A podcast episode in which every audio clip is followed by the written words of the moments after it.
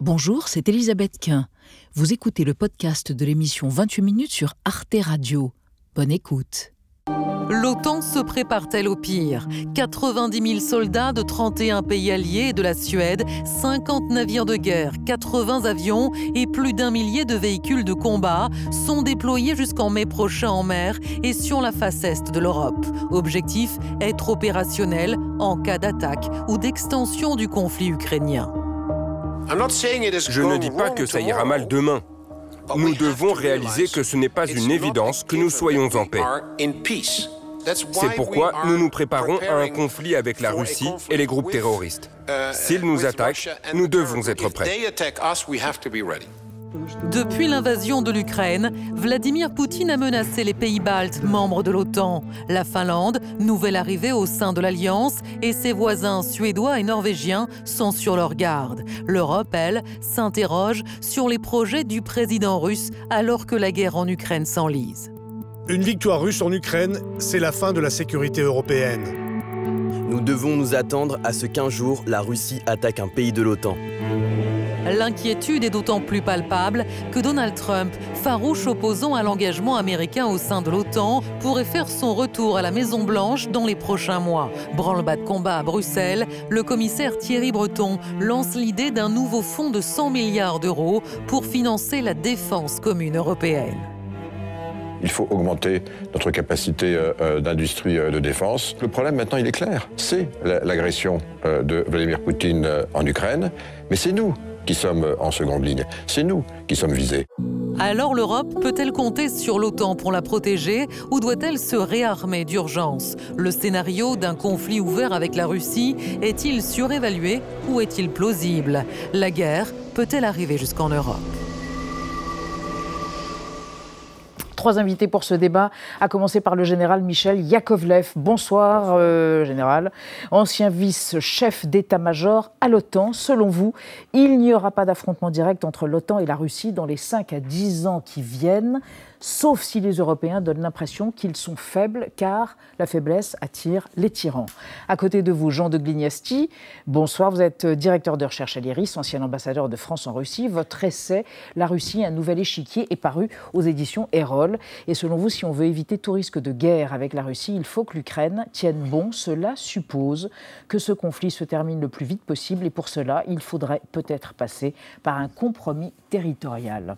Et à côté de vous, enfin, Nicole Bonsoir Madame, politologue, vice-présidente de l'Institut Jacques Delors. Votre essai L'Europe, changer ou périr, avec une préface de Jacques Delors, est paru chez Taillandier.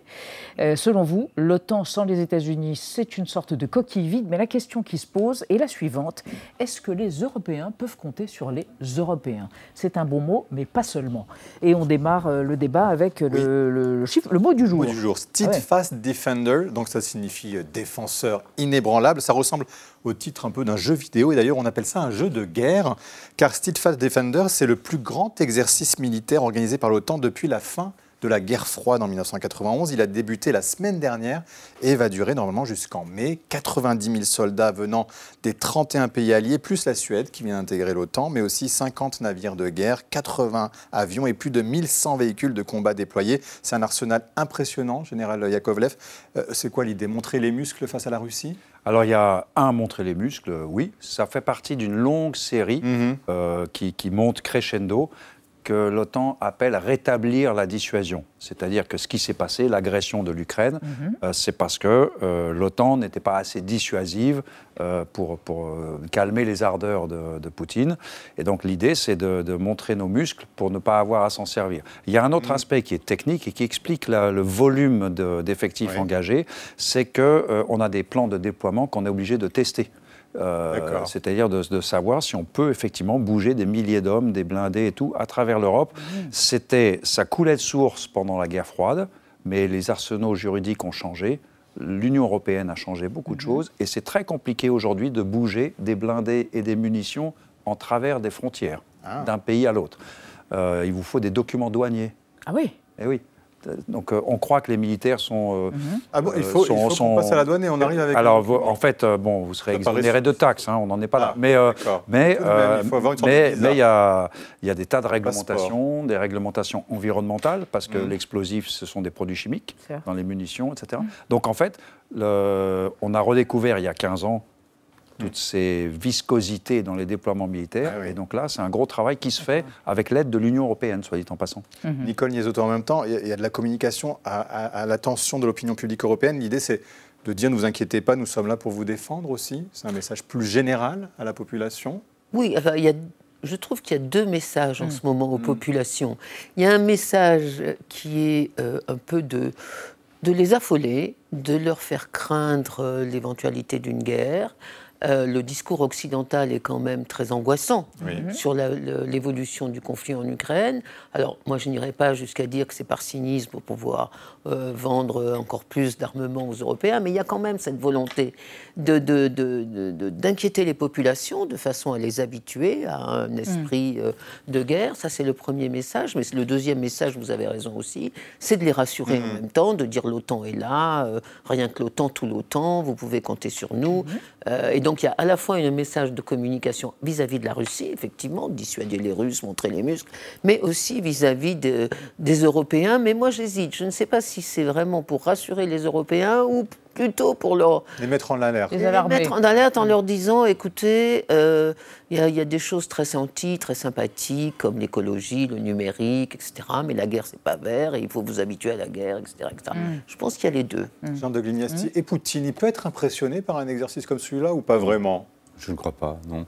Enfin, c'est bon de, le, de, de, lui rappeler que ben, euh, euh, les, les, les, budgets militaires de l'OTAN, euh, c'est 15 fois le sien et que, voilà. 15 fois le sien Oh oui, à peu près, oui. Si on compte, même sans les États-Unis, ça doit être à peu près 8 fois, mm. je parle sous le contrôle du général, mais ça doit être à peu près de mm. cet ordre-là. Et donc avec du matériel moderne, etc. Donc ça, c'est bon.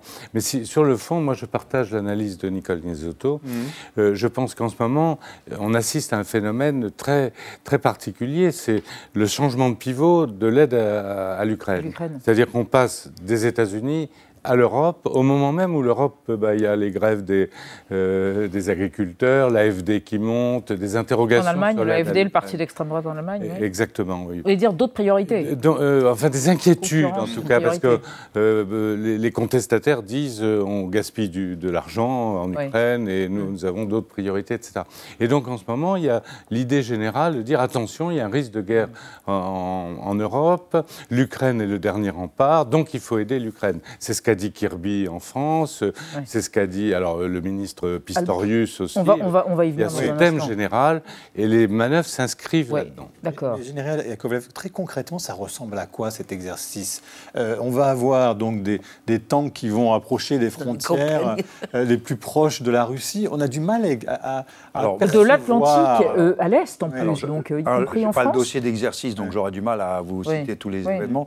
Mais d'abord, un exercice, c'est une planification sur trois ans trois ans entre la décision politique et la réalisation de l'exercice. Donc ça fait trois ans Ça fait trois ans que l'OTAN y travaille. Mais il y a un cycle, il y en aura l'année prochaine, etc. Et ça a toujours été comme ça, sauf que maintenant on fait de plus en plus ce qu'on appelle les live-ex, les exercices avec matériel sur le terrain. Avant on faisait beaucoup plus d'exercices d'état-major, c'était beaucoup plus poli, ça n'intéressait personne, donc ça n'inquiétait personne. Mais on en aura en France par exemple ou pas d'ici mai des Ah mais en France il y a eu une très grande série d'exercices l'été dernier. Euh, qui a culminé en, novembre d'ailleurs. Donc, mhm. euh, c'est, je veux dire, les armées euh, s'entraînent et à l'heure actuelle, comme on est dans des changements de format, des changements de posture en particulier, eh ben, on doit mhm. réapprendre un tas de choses qu'on a oubliées depuis la guerre froide, il hein, faut, être honnête, dont les histoires de, déploiement. Alors après, il n'associe pas les populations civiles, on est d'accord, il n'y a pas d'exercice. Alors, il y a des parties d'exercice, très souvent, où on associe de, la population civile volontaire, en particulier si s'il y a une phase d'exercice qui a lieu en ville. Euh, la moindre des choses, c'est d'aller en parler au conseil municipal avant. Enfin, vous voyez ce que je veux dire. Donc c'est le cas. Et puis, mais la plupart des événements en tant que tels, il y aura des tirs de blindés d'artillerie qui auront lieu sur des camps de manœuvre, euh, à gauche, à droite. Alors je ne sais pas s'ils iront lécher de près la frontière euh, polono-biélorusse, je ne crois pas. Mais euh, en réalité, le dossier, je ne l'ai pas là. On suivra ça. La carte. Mais par contre, on va évoquer avec vous trois euh, le plan secret, plan secret dévoilé la semaine dernière, un plan secret de l'armée allemande. Anna. Oui, exactement, qui s'appelle Alliance Défense 2025. Hein, c'est le nom du document confidentiel de l'armée allemande qui a été publié par le média Bild il y a deux semaines. Un document qui détaille donc les différentes étapes vers un possible conflit entre l'OTAN et la Russie. Alors déjà, ce scénario prévoit la victoire de la Russie sur l'Ukraine dès le printemps 2024. Ensuite, Poutine poursuivrait sa conquête territoriale avec les pays baltes, l'Estonie, la Lituanie et la Lettonie d'abord, en les déstabilisant par des cyberattaques, et puis en créant des tensions locales avec les minorités russes qui sont présentes dans ces mêmes pays, de quoi justifier le déclenchement de manœuvres militaires russes et biélorusses à la frontière de ces pays.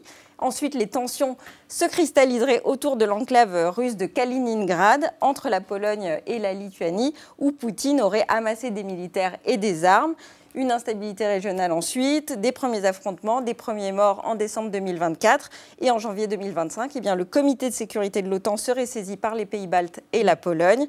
En réponse, l'OTAN, déploierait 300 000 soldats dans l'est de l'Europe en mai 2025. Euh, la suite, elle n'est pas écrite, mais ce serait très mm. probablement un conflit euh, mondial. Et je rappelle en tout cas que l'armée française a elle aussi imaginé un scénario euh, noir assez similaire dans lequel la Russie envahirait l'Estonie et la Lituanie en 2026. Nicole Nisotto, ce genre de scénario, est-ce que c'est plausible ou ça sert simplement à se préparer au pire? Moi, je crois qu'il faudrait s'inquiéter si les armées allemandes ou françaises ne faisaient pas ce type de mm. scénario. C'est leur raison d'être, mm. d'imaginer des scénarios du pire, de façon à anticiper, de ne pas être pris justement par surprise. Les attaques surprises, il vaut mieux les prévoir avant que l'ennemi en ait l'idée. Et donc, le, scénario qui est évoqué est un scénario, c'est même pas le scénario du pire, je crois. Euh, mais c'est, un scénario euh, euh, à peu près plausible. moi, je ne crois pas une seconde que les Russes oseront toucher euh, la Pologne, mais sur les États baltes avec les minorités russes. On disait la même chose de l'Ukraine tout de même il y a quelques années à peine. Il y a trois ans, personne ici même sur ce plateau. Oui, mais sauf que l'Ukraine n'est pas membre de l'OTAN. Oui, mais on ne pensait pas qu'il s'en prendrait à ce pays. C'est vrai, c'est vrai. Personne n'y croyait, les Ukrainiens surtout pas. Euh, mais donc, euh, c'est un scénario plausible, c'est un scénario de, qui n'est pas catastrophique, mais qui, le, scénario catastrophe aurait été de prévoir, par exemple, une utilisation mm. d'armes chimiques par les, Russes mm. immédiatement au début du conflit. Donc, et, donc il est tout à fait normal qu'en réponse à ça, ben, l'armée allemande euh, regarde comment elle peut riposter, etc., etc. Donc moi, ça ne m'inquiète pas du tout. Et le fait, en revanche, le fait que c'est sorti dans Bild, euh, c'est, je pense que c'est tout à fait volontaire. C'est volontaire. on avait envie que ça se sache. Pas d'accord euh, alors, général, vous voyez d'accord avec ce que dit Mme ah. ah et, et, réciproque. Ah, bah et, donc, absolument, sur, tout ce que vous avez dit, je, suis tout à fait d'accord. En revanche, sur ce, sur ce, que pensent les Allemands, je crois qu'ils sont tombés dans un contresens total sur ce que veut Poutine. Poutine veut abattre l'OTAN. Mm. Donc tout le monde dit Poutine s'attaque à l'OTAN. Et donc on en déduit qu'il va attaquer un membre de l'OTAN. Mm-hmm. Non, Poutine attaque l'OTAN. Il veut que l'OTAN ferme. Il veut que l'OTAN s'arrête, que, que, que, le siège soit vendu, que qu'on disperse les meubles et que tout le mhm, monde rentre à la mhm. maison. Il veut se débarrasser de l'OTAN, ce qui n'est pas du tout la même chose qu'attaquer un membre de mhm, l'OTAN.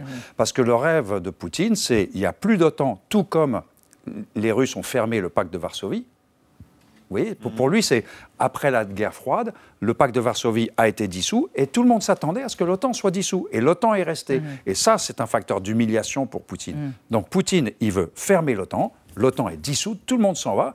Ce qui fait qu'après, il n'aura pas besoin d'envahir la Lituanie ou la Pologne. Ça veut dire qu'il parlera en bilatéral à chaque pays mm. et il dira à la Lituanie, tu as quand même conscience que je suis pas loin, quoi. Que le rapport de Donc force tu vas changer ça dans ton mm. truc. À l'Estonie, euh, maintenant, vous arrêtez de faire ça et vous faites comme ça, mm. une sorte de finlandisation euh, mm. de, de, l'Est de l'Europe. C'est ça qui veut Poutine. C'est pas du tout attaquer un pays. Vous souscrivez à cette hypothèse Jean bah, euh, il n'a pas à se fatiguer beaucoup, Poutine, hein, parce qu'il va y avoir des élections en Allemagne, aux, États-Unis à la fin de l'année. Et que dans le programme de Trump, très clairement, il y a le sinon le démantèlement, du moins la sortie ou la baisse de régime de la coopération américaine avec l'OTAN. Donc en fait, euh, euh, bah, il attend, tout simplement. Il attend, mais qu'est-ce qu'il faut faire d'ici là? Est-ce que certains disent qu'il faut négocier aujourd'hui avec Moscou, avec Poutine, pour éviter une guerre demain, ou en tous les cas un démantèlement de l'OTAN? C'est la seule solution. Je ne pense pas que. en fait, l'OTAN euh, c'est vrai ce qu'a ce qu'a dit le général, mais je ne pense pas que ce soit la préoccupation essentielle. C'est une préoccupation par raccro. De Poutine De Poutine. Euh, Poutine, il, a, il y a plusieurs cercles dans ses préoccupations. le premier, c'est de rétablir, j'allais dire, la grandeur du monde russe. Mmh. là où il y a des gens qui parlent russe, eh ben, c'est la Russie plus ou moins. il faut qu'il soit gentil avec la Russie au minimum. Mm. Ensuite, il y a un deuxième cercle, c'est les anciens pays de l'Union soviétique. Mm. les anciens pays de l'Union soviétique, il faut qu'ils soient gentils avec la Russie, mais en gros, on accepte plus ou moins, euh, euh, bon, euh, voilà, mais difficilement. Puis il y a le troisième cercle qui a été laissé tomber, si je puis dire, pour la Russie, c'est le bloc soviétique. Ceux-là, ils sont membres de l'OTAN. Mm. Donc l'OTAN, en fait, est vu, comme un obstacle principal à une structure de paix en Europe qui permet à la Russie de rétablir son influence dans l'ensemble de, ces trois cercles. Alors vous avez mentionné Donald Trump, hein, euh, quittera-t-il l'OTAN si jamais il est réélu? Il laisse planer cette possibilité, écoutez l'ancien président qui est donc candidat à l'élection présidentielle de novembre prochain. Would you be committed to NATO, for example, in a second Trump term? Depends if they treat us properly. Look, NATO has taken advantage of our country. the European countries took advantage of the 28 countries at the time. Only eight countries were paid up. We were paying the difference. And I went to them, I said, if you don't pay, we're not going to protect you. And they said, do you mean that? I said, I mean that. Nicole Niesotto, son retour, ça signifierait la fin de l'OTAN ou pas? Ou est-ce que c'est une manière aussi de montrer les muscles de son côté? Alors d'abord, il a raison dans ce qu'il dit. Nous avons largement profité mm. euh, ah. de ah. la contribution américaine à la sécurité de l'Europe. Et mm-hmm. depuis 1954, il y a quand même, depuis 1954, mm. il y avait une espèce de partage des tâches entre l'OTAN fait la sécurité de l'Europe et le, la construction européenne, la CE, puis l'Union fait la prospérité de l'Europe. Mm. Donc il n'a pas tort historiquement. Là où, où, il faut s'interroger, c'est qu'est-ce que ça veut dire quitter l'OTAN? Il, il y a 36 nuances euh, d'abandon de, l'OTAN si possible.